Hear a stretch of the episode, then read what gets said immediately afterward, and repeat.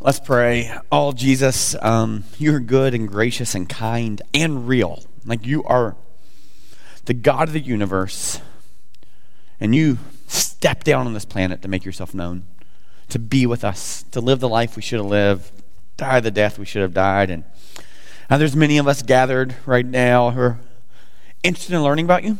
Uh, some of us are fully convinced that you are God's Son the sent one, the Savior, right? There's others of us, God, who we've kind of believed that and thought that, and then the skepticism, kind of cynicism, both, God, just kind of rises up in our hearts. And just candidly, God, some of us just aren't real sure anymore. We believe, but boy, do we have some unbelief. And God, there's others. Um, right now, just feel like if you're God, you're an absent God. Jesus, if you're a Savior, uh, sure seems like you haven't brought the salvation we're looking for. And so, God, is, oh man, as we work through uh, Luke, Dr. Luke, uh, the gospel according to Luke today, Jesus would, with that thesis that he tells us in uh, the first few verses of Luke, come true, that we would have certainty of the things that were being taught.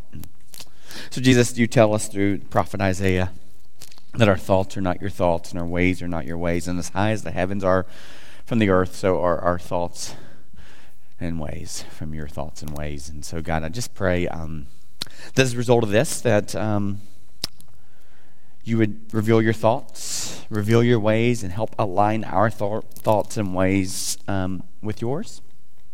Really thankful that that same passage in Isaiah 55 tells us that when the word goes out, God, it never returns void. So, God, I'm just clinging to that with your word, not, not all the necessary commentary or any other stuff. God, would your word go out and would it uh, land on our hearts in exactly the way that you intend it to? And so, God, would you give us supernatural curiosity, uh, supernatural um, attention span, God, here, and God, would you give us a supernatural ability, God, to receive your words and then be doers of these words. And thankful that you gave this to us. Really, really thankful for it. Can't wait to learn more about you and share more about you as a result of this passage from Dr. Luke. And so, thank you, Jesus. We pray these things in your name. Amen. Good to see you all. Um, so, if you're the first time with us or haven't been with us a couple weeks, we started a, a new series last week. And by series, we just mean some kind of campaign that we're going to work through that's going to take us a little while. It's kind of like uh, we already preach long sermons and trying to cover it all in one week, like a survey and things uh, gets a little complicated. And so, what we're doing right now is we're just working through the Gospel of Luke. Okay, so that is by gospel, that word means good news, but when you see the gospel according to Luke, what we're really looking at is the biography of Jesus' life.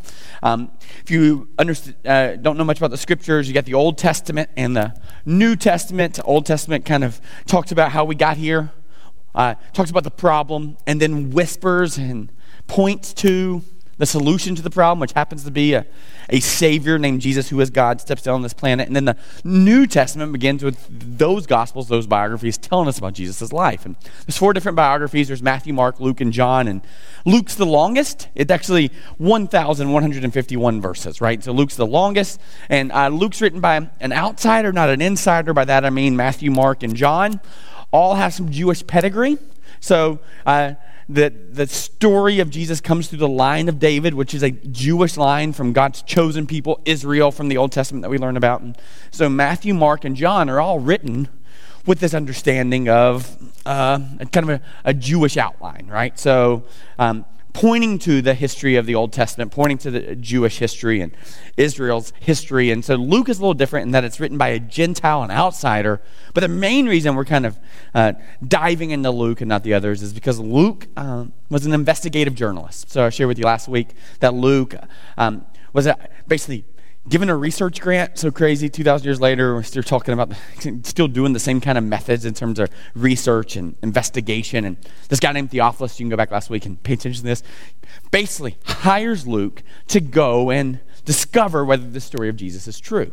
So luke uh, tells us in the first four chapters uh, went and read all the narratives about jesus' life right? Like all the narratives. He took uh, matthew and mark would have already been written so he had read those gospels He would have read all the narratives about Jesus' life, so it tells us that. And then he also would have sat down with eyewitnesses. So we believe he would have sat down with Peter, one of the people that walked with Jesus. He would have sat down with Paul, for sure, one of the first century apostles. Maybe even sat down with people like Mary, Jesus' mother, the shepherds that the angels appeared to. And so Luke not only took the narratives and read them and compiled them and put them all together and uh, made a kind of a plan to tell us a story. He also went and had eyewitness accounts. And the third thing that we see that he did is he actually went and captured the oral tradition.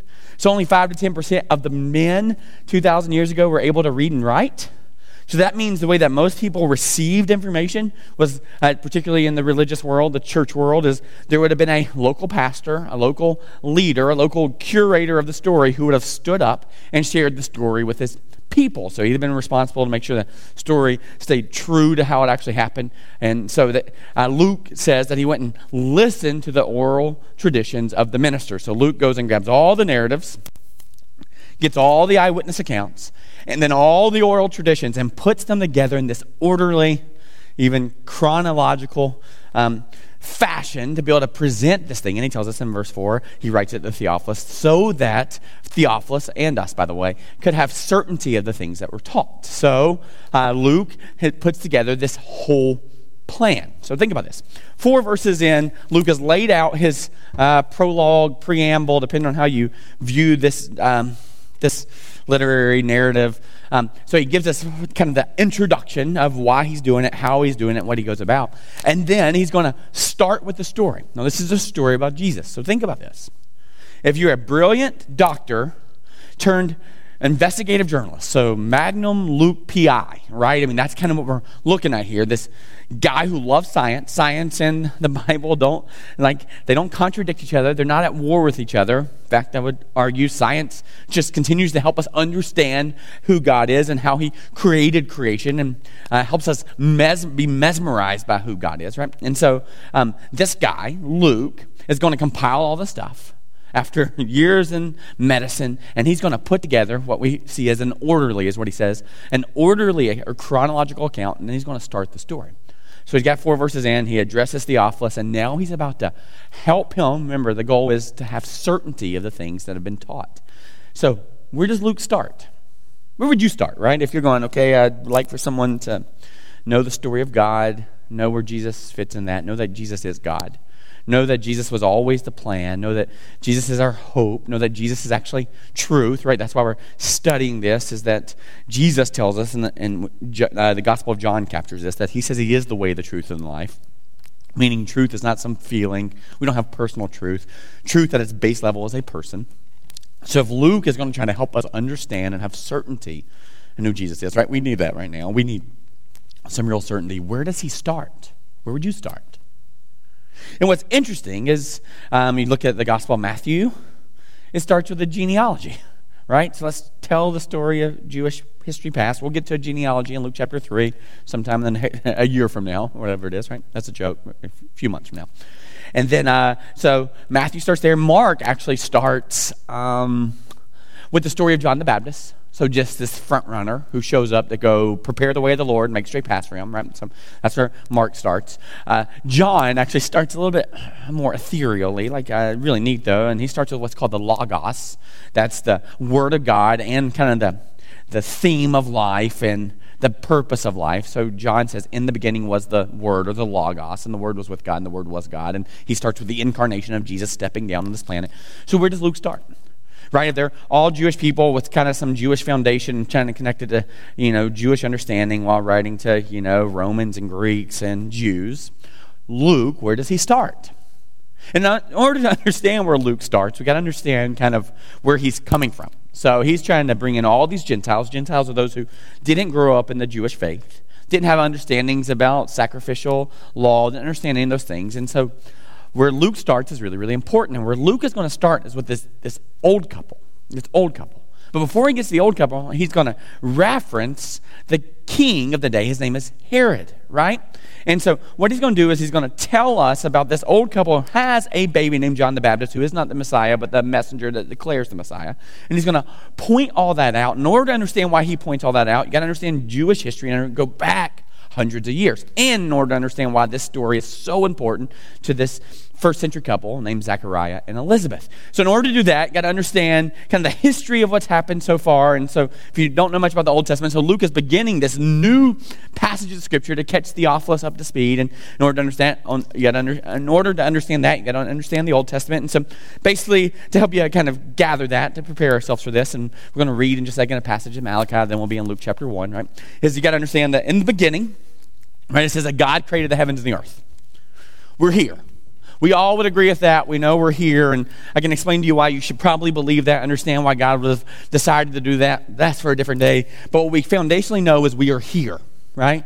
You got a pulse. You have thoughts. You're more than just a bag of chemicals. You have feelings. You can love. You can hate. You got all those things, right? You have real experiences, and you are here, and you look around, and there's a lot of other people here, and there's trees and sun and photosynthesis, right?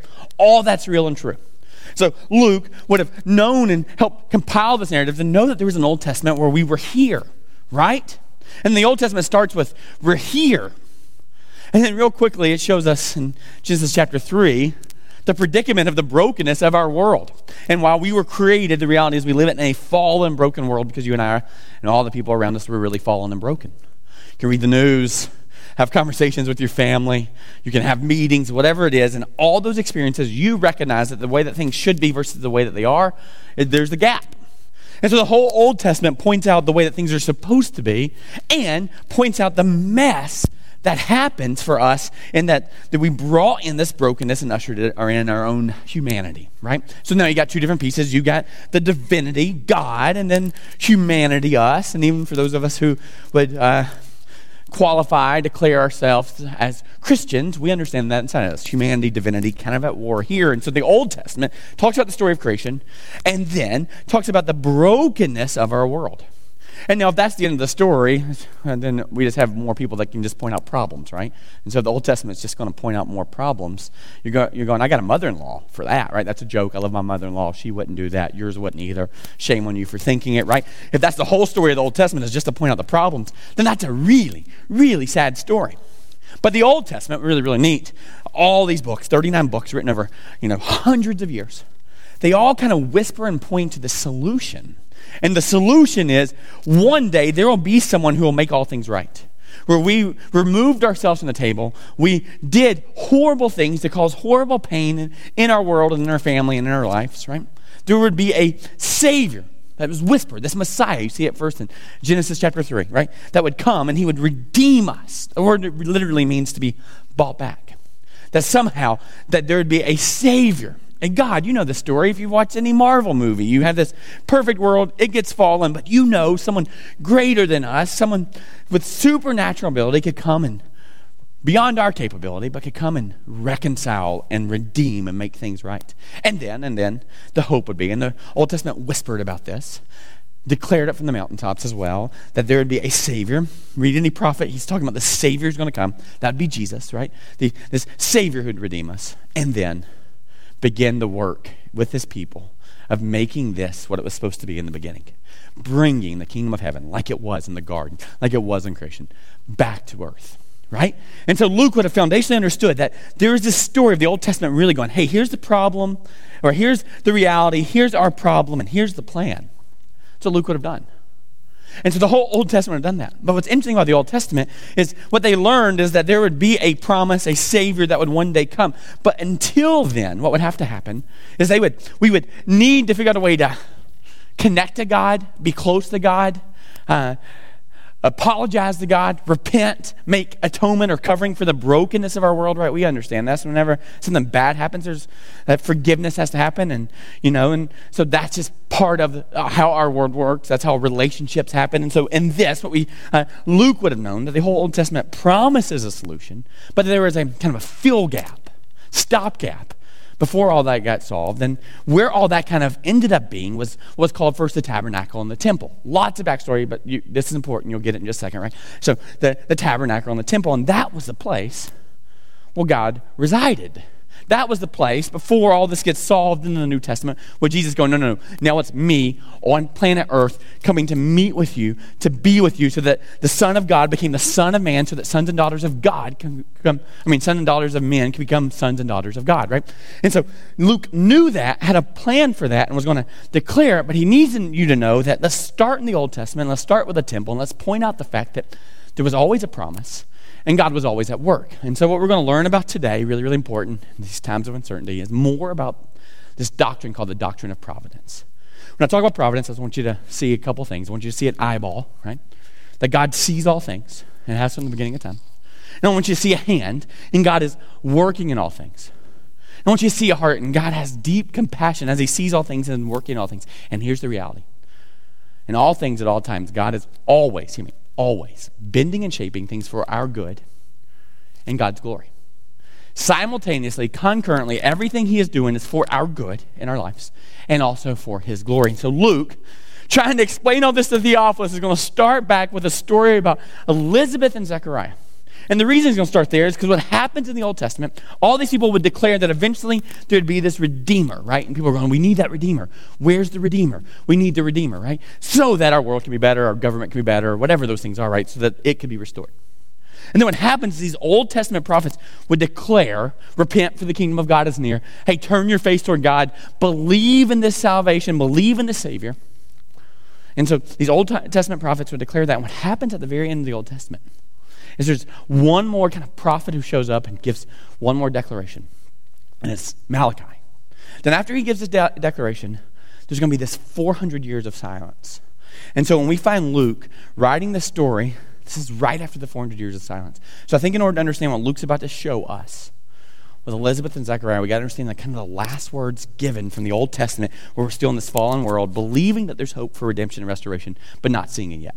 So, I'm going to do real quick is I want to read to you that just one verse, Malachi chapter 3, so you can understand what's at play and what Luke is about to put together for us. Really, really neat. You ready for it? Here's what it says Malachi chapter 3, and it says this Behold, means pay attention. Hey, pay attention.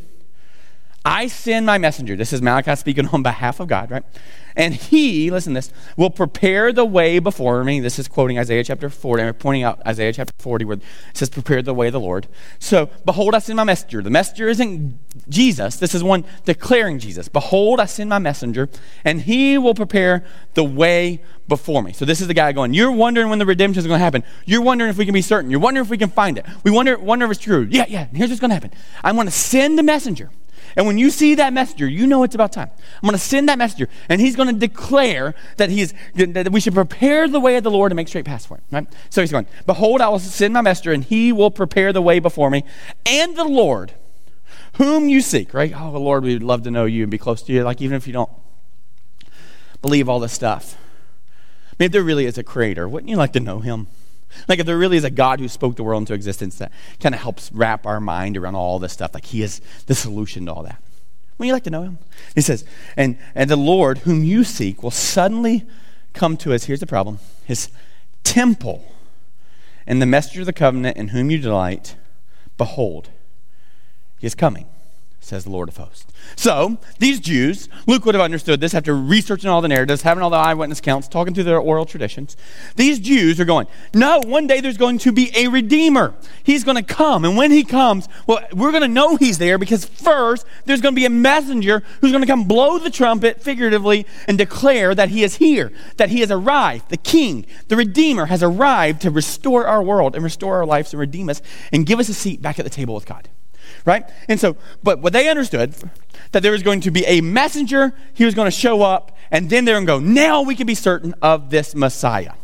Because for hundreds of years, even to this day, people show up all the time and declare themselves as the one who can bring you salvation, right? And these Jewish people have, had gotten disappointed over and over and over again with these people who declared that they can make a way where there was no way when they couldn't make a way where there was no way. So, uh, what, what Luke is saying, or what Malachi is saying here is he's quoting Jesus going, There will be a Messiah. Now, the problem is that Messiah is going to show up at the temple. So, when Luke is writing this, there's some real concern for the Jews, because guess what? For quite some time, for those 400 years, kind of leading up to this moment, the, the temple had been in disrepair. So if you don't know much about the temple, what kind of the story is, it's basically a place where God could reside, right? Uh, that God had to live in a house, but it was a way by which they could know how to get close to God, couldn't see God, couldn't be with God because of our brokenness and our flaws. But it was a, a place where they could at least go, we can be close to God. And so first God gives them in the Old Testament the tabernacle. It kind of moves with them, this pillar, cloud, fire, and they could go and be close to God. They could talk to God. There could be priests who would go and uh, the word priest in the Latin pontifex literally means a bridge builder, someone who could build a bridge where you could get close to God, right? And so that was first the tabernacle, and then the temple. God gives David this, this great, mighty warrior king, this vision of this temple, this massive temple where people could come and worship and be with their brothers and sisters and worship God and make sacrifices and uh, plead for atonement, right, with God. And so David gets this vision, and yet David was an adulterer or a murderer. So God doesn't let David actually build it. So David's son Solomon builds it. And this big, beautiful temple.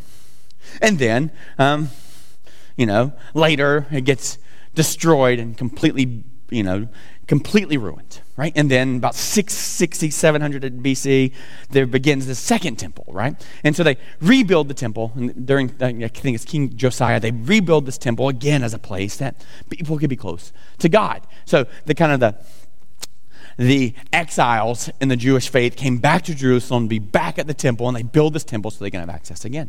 Then, if you read the story of Nehemiah, Nehemiah has kind of part of the vision of going, hey, we got the temple now, let's build the wall all the way around so we can have this great place and starts building it. What starts to happen is the temple just falls in massive disrepair. So when Malachi goes, there's going to be a messenger, he's going to come, he's going to come to the temple, they're going, well, uh oh right? This is when you find out, I don't know, maybe your parents have high expectations of what your house look like, right? You, once you're a grown up, right? Or you have a guest coming over and you're like, oh man, our house is a mess, right? You know it. You know when you have guests coming to stay with you for a day, a week, you got the punch list, and all of a sudden you do all the work you're getting done for years. Well, they hear this, that Malachi is going, there's going to be this messenger. They're going, oh no, we got to get this temple built. And it just never uh, repaired and renovated, and it just never happens, right? And so they're going, how is the messenger going to come? Will the messenger ever come? How does that all happen? So for 400 years, there's just silence. They hear nothing from God. They keep looking for a messenger. The messenger doesn't show up. And then, all of a sudden, Jesus is going to show up. So when Luke is telling the story about Jesus showing up to be the Redeemer and the one that comes to restore our world, right? To welcome us back into the family, welcome us back to the table, so that we could be children of God, right? When Luke is telling the story about Jesus, he's going to start in the craziest place. He's going to go, hey, remember there was going to be a messenger that Malachi said you would not know, you would know about Jesus because there'd be a messenger first that would come and point to Jesus, and the place he's going to show up is the temple. Got it? So when Luke is about to start this, this is where he's going to start. Luke chapter 1, beginning in verse 5. Good job hanging in there. That's a lot of backstory. And it says this In the days of Herod, right? In the days of Herod, king of Judea, there was a priest named Zechariah of the division of the Abijah, and he had a wife from the daughters of Aaron, and her name was Elizabeth. Okay, remember, four verses, prologue, preamble, introduction, and all of a sudden he's going to start with the hook. And I want you to pay attention to this. And boy, what a messy hook this is.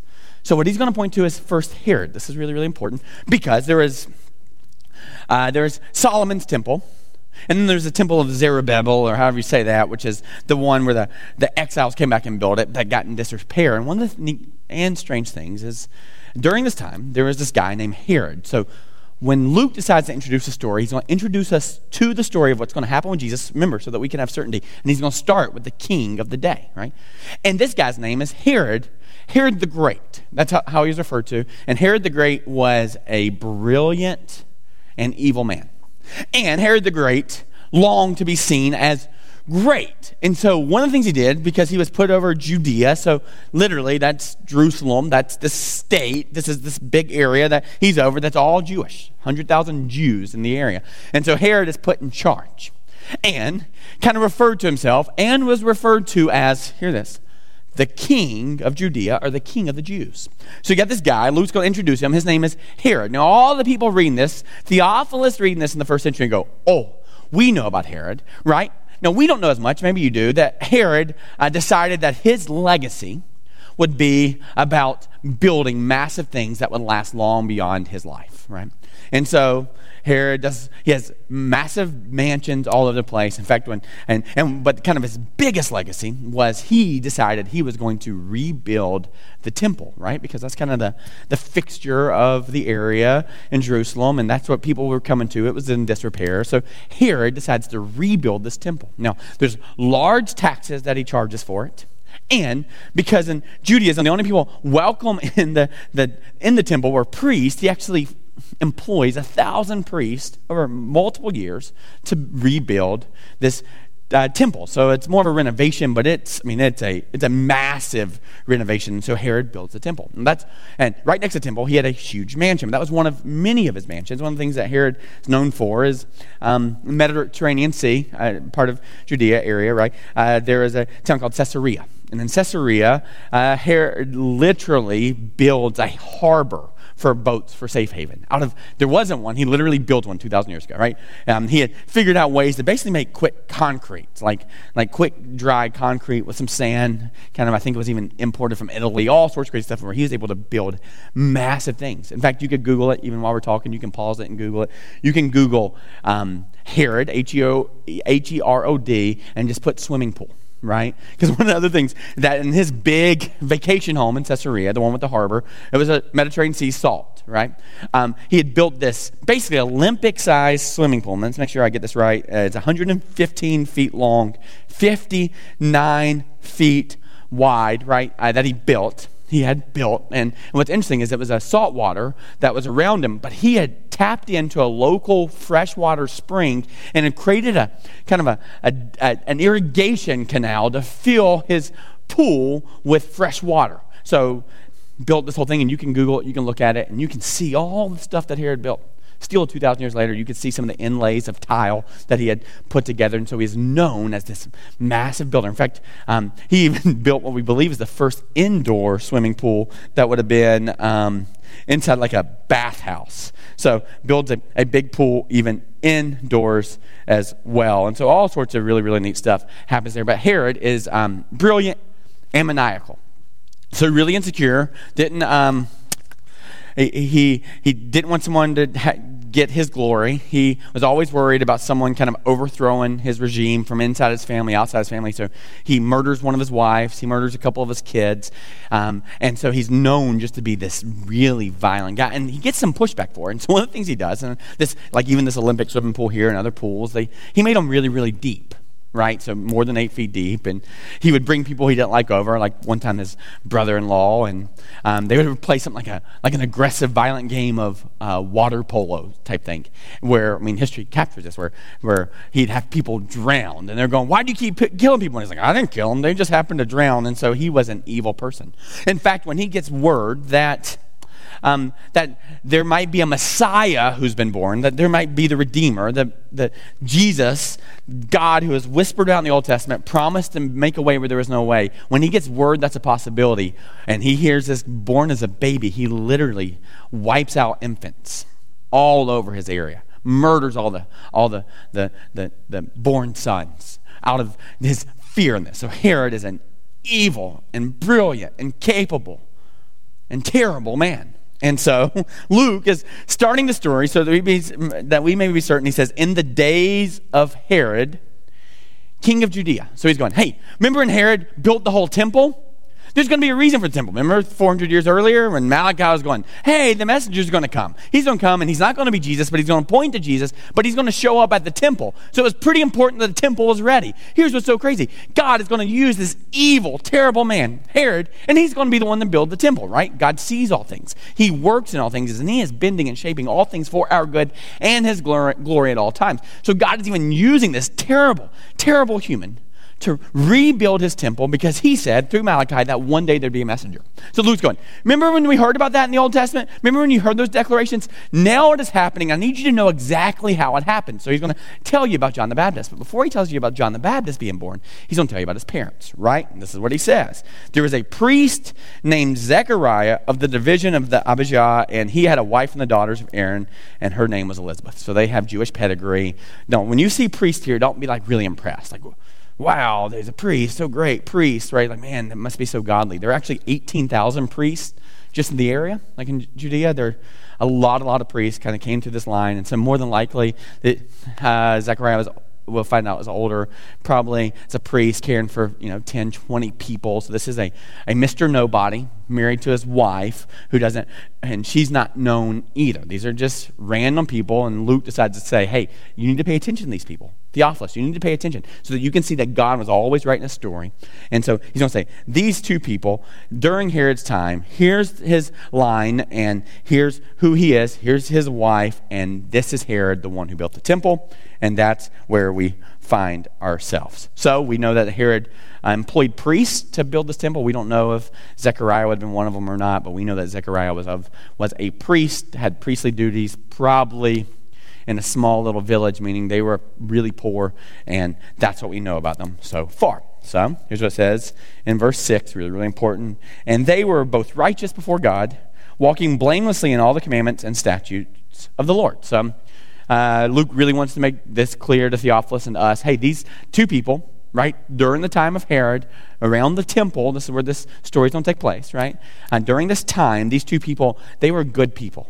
They weren't being punished for anything. Like they were blameless. They loved God. And the reason he's going to point this out is because they're old and can't have a child. And in that day, they were that they would have would have been viewed of them as they must have done something to really make God angry to take away that because children were the greatest gift, right? So watch what it says next. They're both righteous before God. And verse seven says this, but they had no child because Elizabeth was barren, and both were advanced in years. So. Um, I've shared this with you before, but really important to understand is in Jewish culture, or in that culture, just period, but definitely in Jewish culture, like children were seen as the greatest gift. In fact, in many ways, uh, the value of a woman and her esteem came from her ability to birth children right? Um, and so this had, Elizabeth would have felt like she had no real identity or no value. And just even beyond just kind of the embarrassment and the ridicule that comes with that, um, there was a very practical reason why people had kids, right? There were no 401ks, there were no retirement homes. And so what happened is you have a large family. As you got older, the family would take care of you, right? Many of you understand that as you're caring for your aging parents now, right? And so that would have been a part of this. And so these guys are getting up in years. That's what it says, advanced in years and they don't have any children, so that's a concern in terms of how are they going to get taken care of in their old age? Are they literally just going to be abandoned on the side of a street? It's a real possibility. So you got that piece. Now, on the other side, particularly for the Jews, is they understood that there was this connection that was whispered about to the Messiah, right? That one day there would be a redeemer. And so part of the worldview uh, wrong, but part of the worldview is there was this belief that it, uh, because the Savior was going to come through the line of David, as long as you had children, they kept moving forward. If your children's children's children's children's children were there, whenever uh, the Messiah showed up, it would work retroactively, and that Messiah would cover all the sins of all people so that all people could be uh, uh, together with God, right? And so there, uh, uh, part of the worldview is they believed that they would need to have children have children in order to be able to be connected to God. And so when it says they had no child, they're godly people, but they have no child, one is to their identity and the other is to their security, both now, right, in terms of, you know, uh, retirement plans, and then their eternal security. For many people, this was connected to it. So Luke is going, hey, need you to know this, Theophilus. Here it is, time of Herod. You got the temple. There's going to be this family. Remember Malachi? There's a story. And so here here's this family. They don't have any children. They're good, godly people. God is not punishing them, He has not turned His back on them. It's going to feel like He has, but He hasn't, right? In verse 7. So it says there, uh, uh, Elizabeth was barren, both were advanced in years. Now, verse 8. Now, uh, while he was serving as priest before God when his division was on duty. So, the way it worked, lots of responsibilities, uh, lots of pastoral care happening. And so, the 18,000 priests basically were divided up into these 24 groups of 750. And so, when it says the, the from the line or the, the division of Abijah, that, that's one of the 24 different groups. And so, what happened is 24 groups that would all, for one week, twice a year, so that's 48 of them. Then there's some other events where all priests are there. They would come into the city of Jerusalem, right? They would stay in this little uh, combine that was actually at the temple, and they would do all the priestly duties for that week, and then they'd go back to their village, right? And so twice a year that would happen, and there's all sorts of duties: cleaning, caring, supporting, all those kind of things. Perhaps even like repairing. I don't know all the details, but they would have they would have come and done their duties twice a year. And so what it tells us here is while he was serving priests before God when his division was on duty. So this is one of the two times a year. He's advanced in age. So we know he's done this numerous times, year after year after year after year. And it says, according to the custom of the priesthood, he was chosen by lot to enter the temple of the Lord and burn incense. So one of the, probably the most significant job for the non high priest, that had been the one at Jerusalem, these guys who would have come in to do these duties. The most significant is they, he would have gotten to go in, not to the Holy of Holies, can't get there, but right on the outside of the veil, he would have been able to come and he would have been able to pray to God only time in his life he'd been able to get that close to God in the temple, right? Really important you get this that Herod rebuilt the temple. There was this place that you could get as close to God as you could. So people would go there to be close to God. People would go there to worship God collectively. People would go there to make sacrifices to God and pray to God and ask God not to forget them. Ask God to go, hey, remember 400 years earlier, you said you'd uh, send a messenger who would then declare there's a Savior. They would go and say, God, would you please do that? Would you restore our nation? Would you restore our people? Would you restore those things? And so he would have gone into that place and pray it. And so um, that would happen for one priest, right? And so the way by which they decided who it would be is they would, you know, roll dice, draw lots, that kind of thing. And it says, he was chosen by lot to enter the temple of the Lord and burn incense. Really, really important. So what you got to see here is like this is this is like the Super Bowl for him. This is the, the biggest day of his possible life. Like, this is the thing to be able to go, I've been next to that veil. I've been as close as anyone can be to God in this. I mean, this is absurdly, absurdly significant. This is one million times greater than being able to go into the White House and walk into the West Wing, right? absurdly greater than you connected to whoever your favorite celebrity, author, whatever it is. I mean, this is the most significant thing that could happen in someone's life. We only get a little bit of it here, and it says he would have gone in. He would have taken some frankincense and myrrh. He, there had been some coals, and he would have burned it. And so, kind of the idea behind incense, just so you know, is there would be this like ignition, right? This that uh, you would burn it, this ignition, like, okay, God, we're we're igniting our hearts and inflaming ourselves towards you, like this would have represented some zeal and passion and desire, and it would have burned. And the reason that Jews did this, even people still do this, this burn incense, is what happened is it would burn. It would show this longing, right? And then the smoke would just kind of ascend. Like it was, you would see it, like figuratively going back to God, right? And so it'd be a pretty uh, significant thing. So he would have gone in, he would have prayed for his nation, he would have prayed uh, for the Messiah to come, right? And he probably, I don't know if he's still praying this, but we know he had prayed in the past. You'll see that in just a second. And asked God to give him a child, right? And so those would be normal things. In verse 10, it says this And the whole multitude of the people were praying outside at the hour of incense. So this guy would go in, and all the Jews around would be outside in the temple praying. Now, understand, this is hot marble.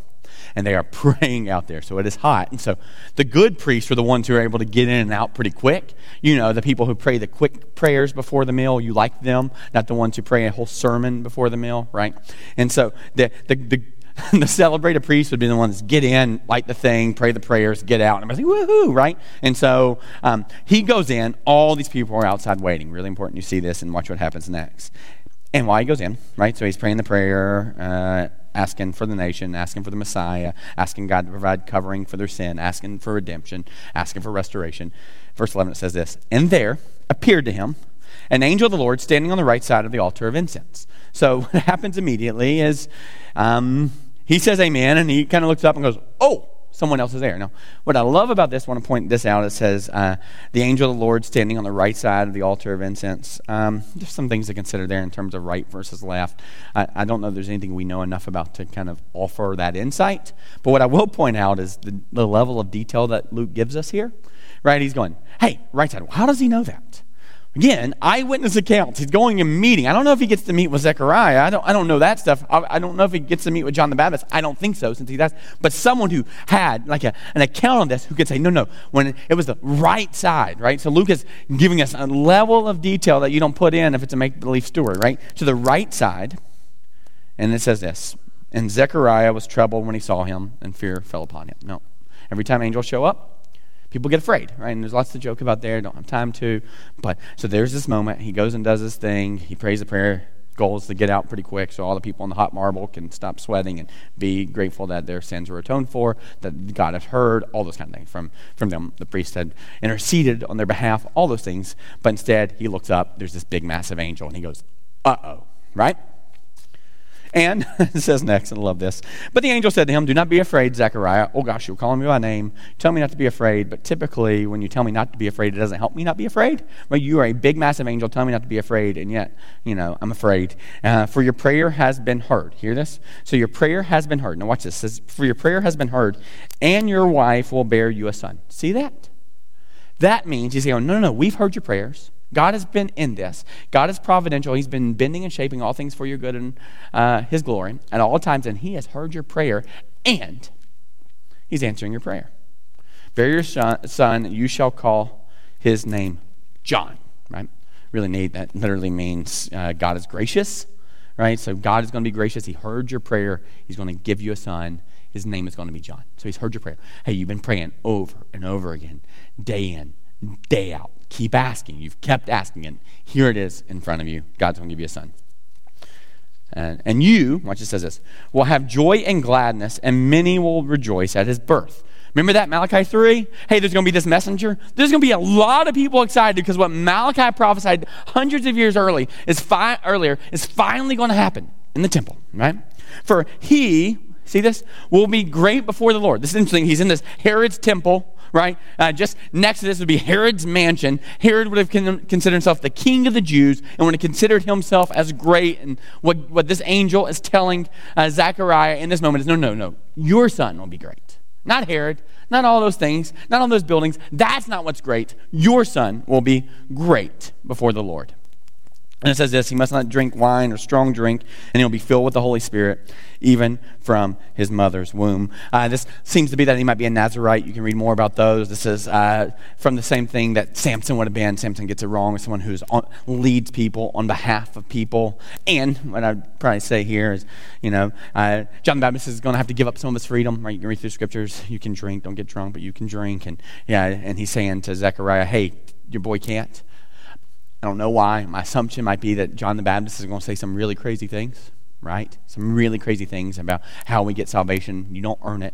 You don't have to meet some checklist. He's going to take it. He's going, he's going to basically say all this crazy stuff and the laws and the rules that you're supposed to meet to make God, to appease God, is not how you find salvation. And a lot of people are going to think he's crazy. And so really nice that he can't go, no, he's just drunk, not drunk, right? This is a guy who's declaring this good news. Same thing you see in um, at Pentecost when Peter goes, we're not drunk, we're just having this spirit-filled ex- experience. So uh, don't be filled with spirits because you're filled with the Spirit, right? That's kind of the thing here, and don't want people to get confused about this. And so don't let them drink and be filled with the Holy Spirit, even from his mother's womb. Really do want to point this out. Don't have a lot of time here. Um, but this is a pro life argument, guys. Uh, so what, what he's saying to Zechariah is, hey, your boy will be your boy in the womb. I don't know if there's a better argument for personhood. God gives him a name, He gives him a ministry and a purpose, and He says he's filled with the Holy Spirit. Right, even uh, later, we'll get to it in a couple weeks, when it says that uh, uh, when Mary greeted Elizabeth, her baby uh, jumped in the womb. That word baby is the same language for the word that Jesus talks about, let the children come to me. Now, remember, Luke's a physician.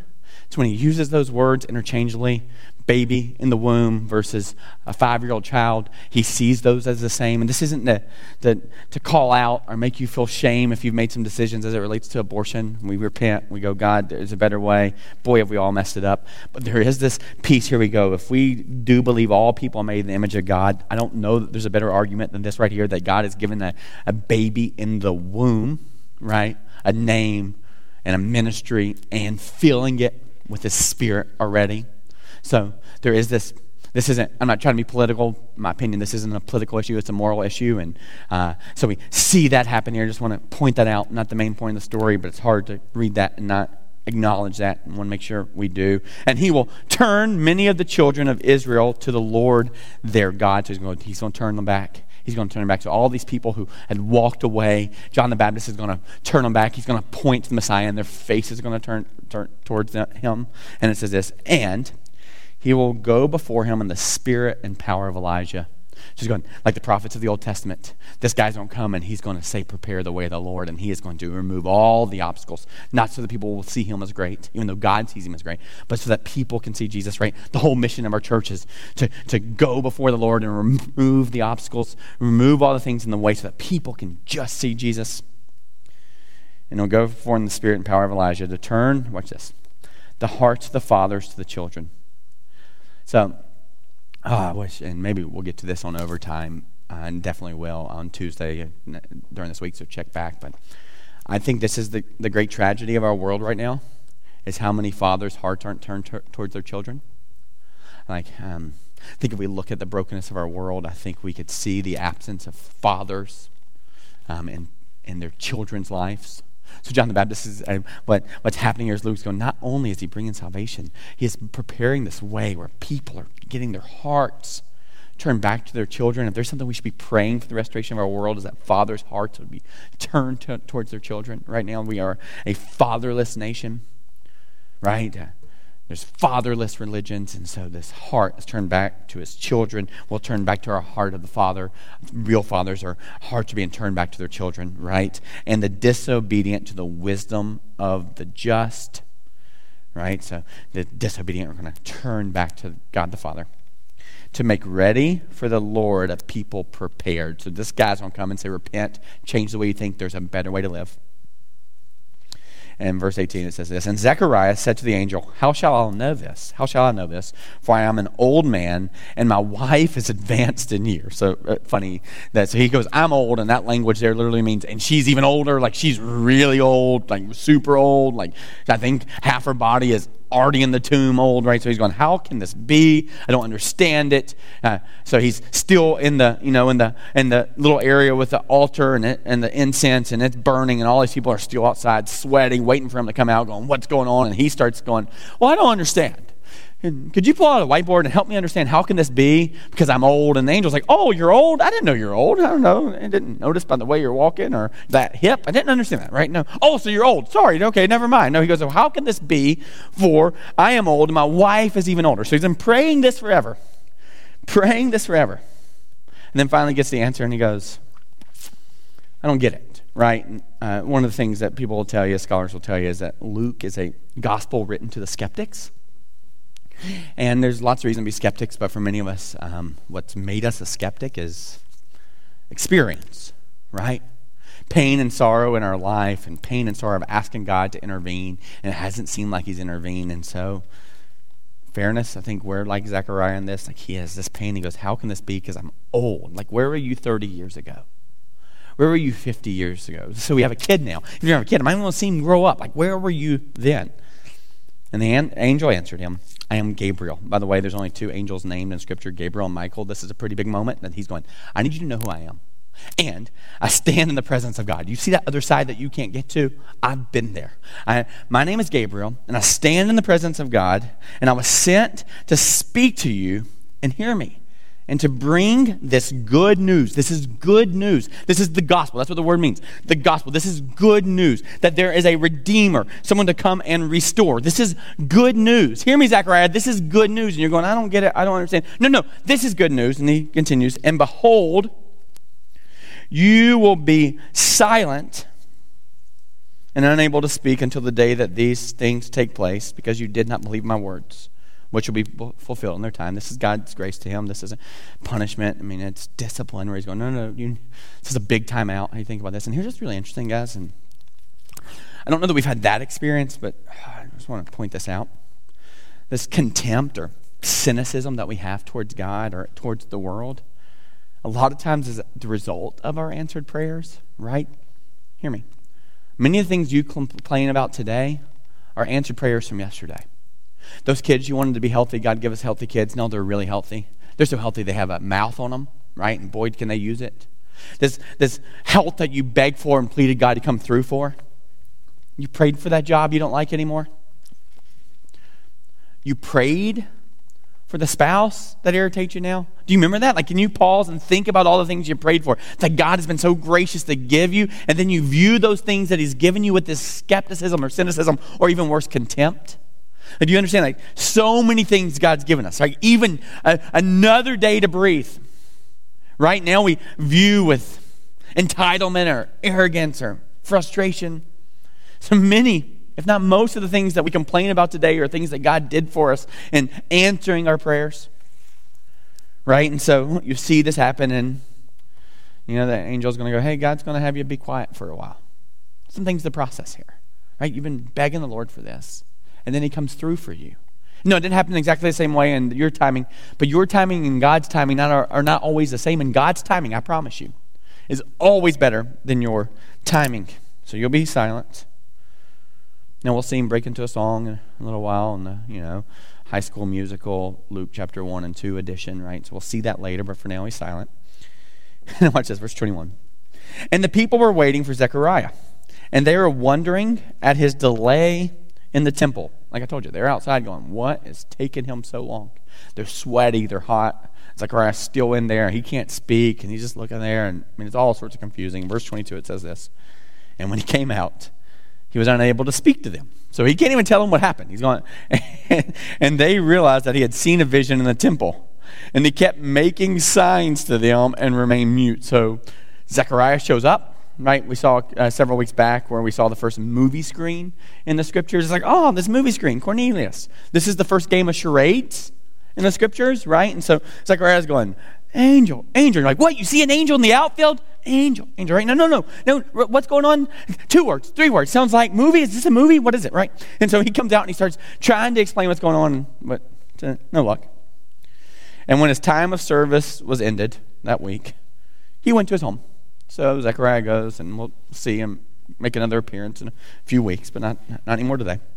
Verse 24 says this And these days, after these days with his wife, his wife Elizabeth conceived. So the story becomes true. And for five months, she kept herself hidden, saying, Thus the Lord has done for me in the days when he looked on me to take away my reproach among people.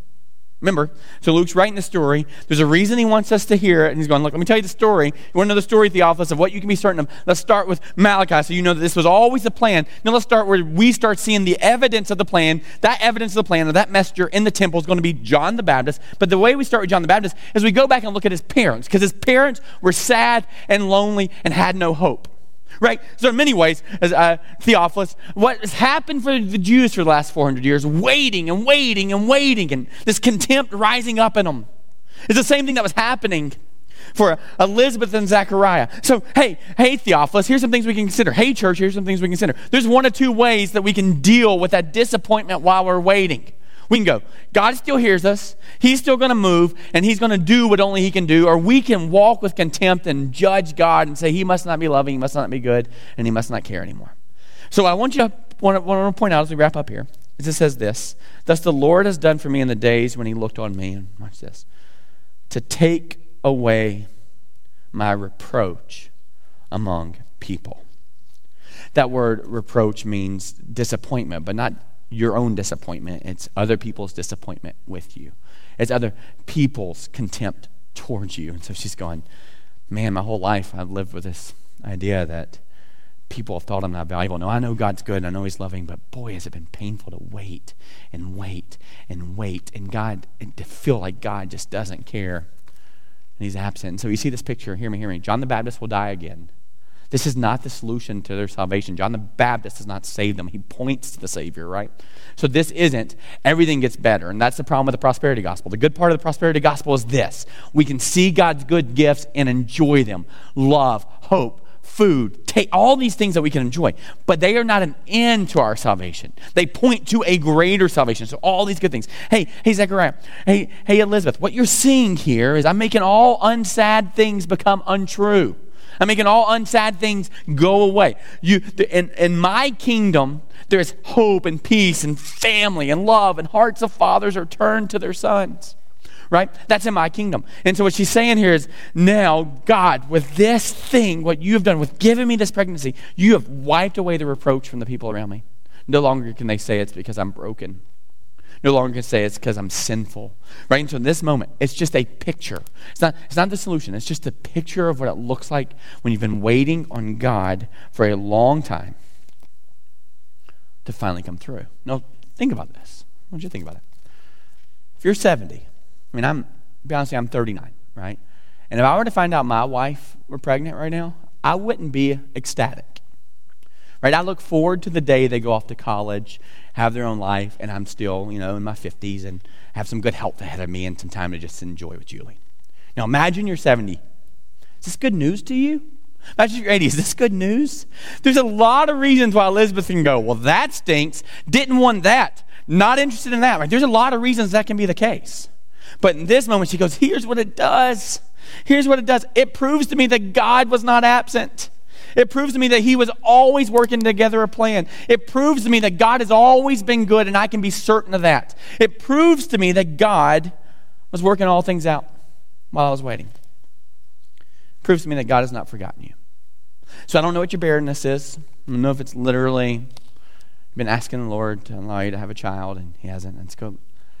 Can we can we pray for you in that? Like just write on the card, send us an email, fill out the connect card, and can we just would you let us pray and ask God to do something there? I don't know if your barrenness is about a job or a rough spot, uh, spot in your marriage, or barrenness is about what's going on with your kids, barrenness about the chaos of this world or your extended family. I don't, I don't know what your thing is where you feel like God has just been absent. But what I want you to hear and what I think pretty certain that Luke decides to start with this passage is he wants you to go, God has not forgotten you.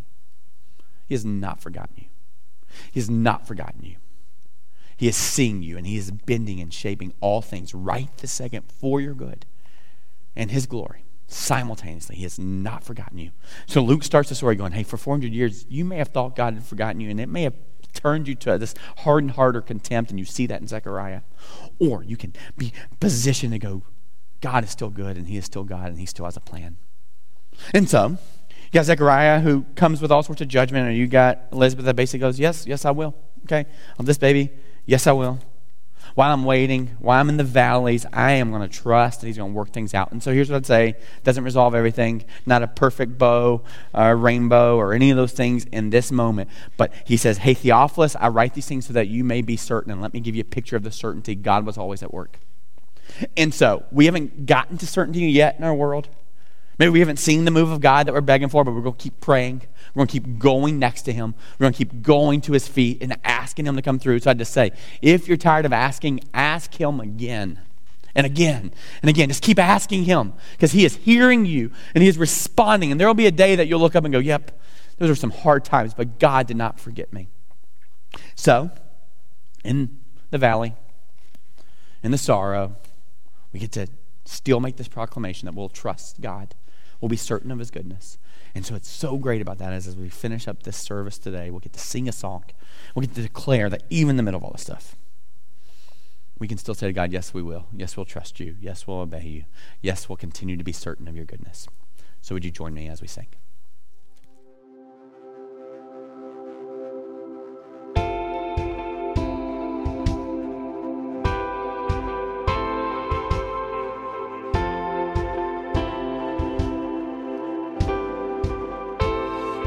Count on one thing the same God that never fails will not fail me now. You won't fail me now in the waiting. The same God who's never late is working all things out. You're working all things out. Yes, I will. Yes, I will bless your name.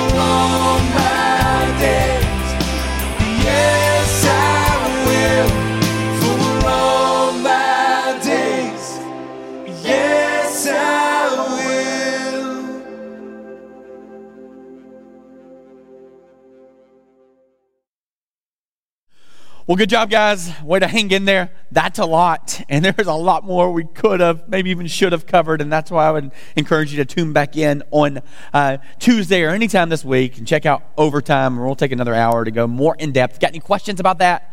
Email us at overtime at clcfamily.church. Ask your questions. We would love to follow up on those things. So keep coming back. Keep uh, joining us in this series. It's going to be a lot of fun. I think it'll be worth your time, and you'll get some real certainty about the things that you're taught.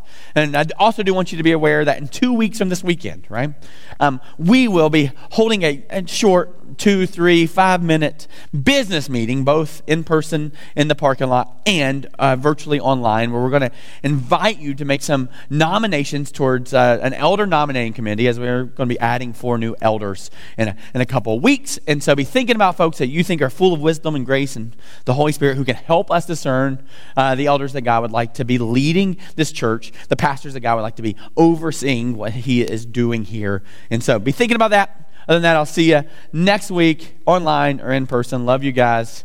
Let us know how we can serve you. Email us, fill out the Connect card, whatever that is. See you soon. See you next week. Bye.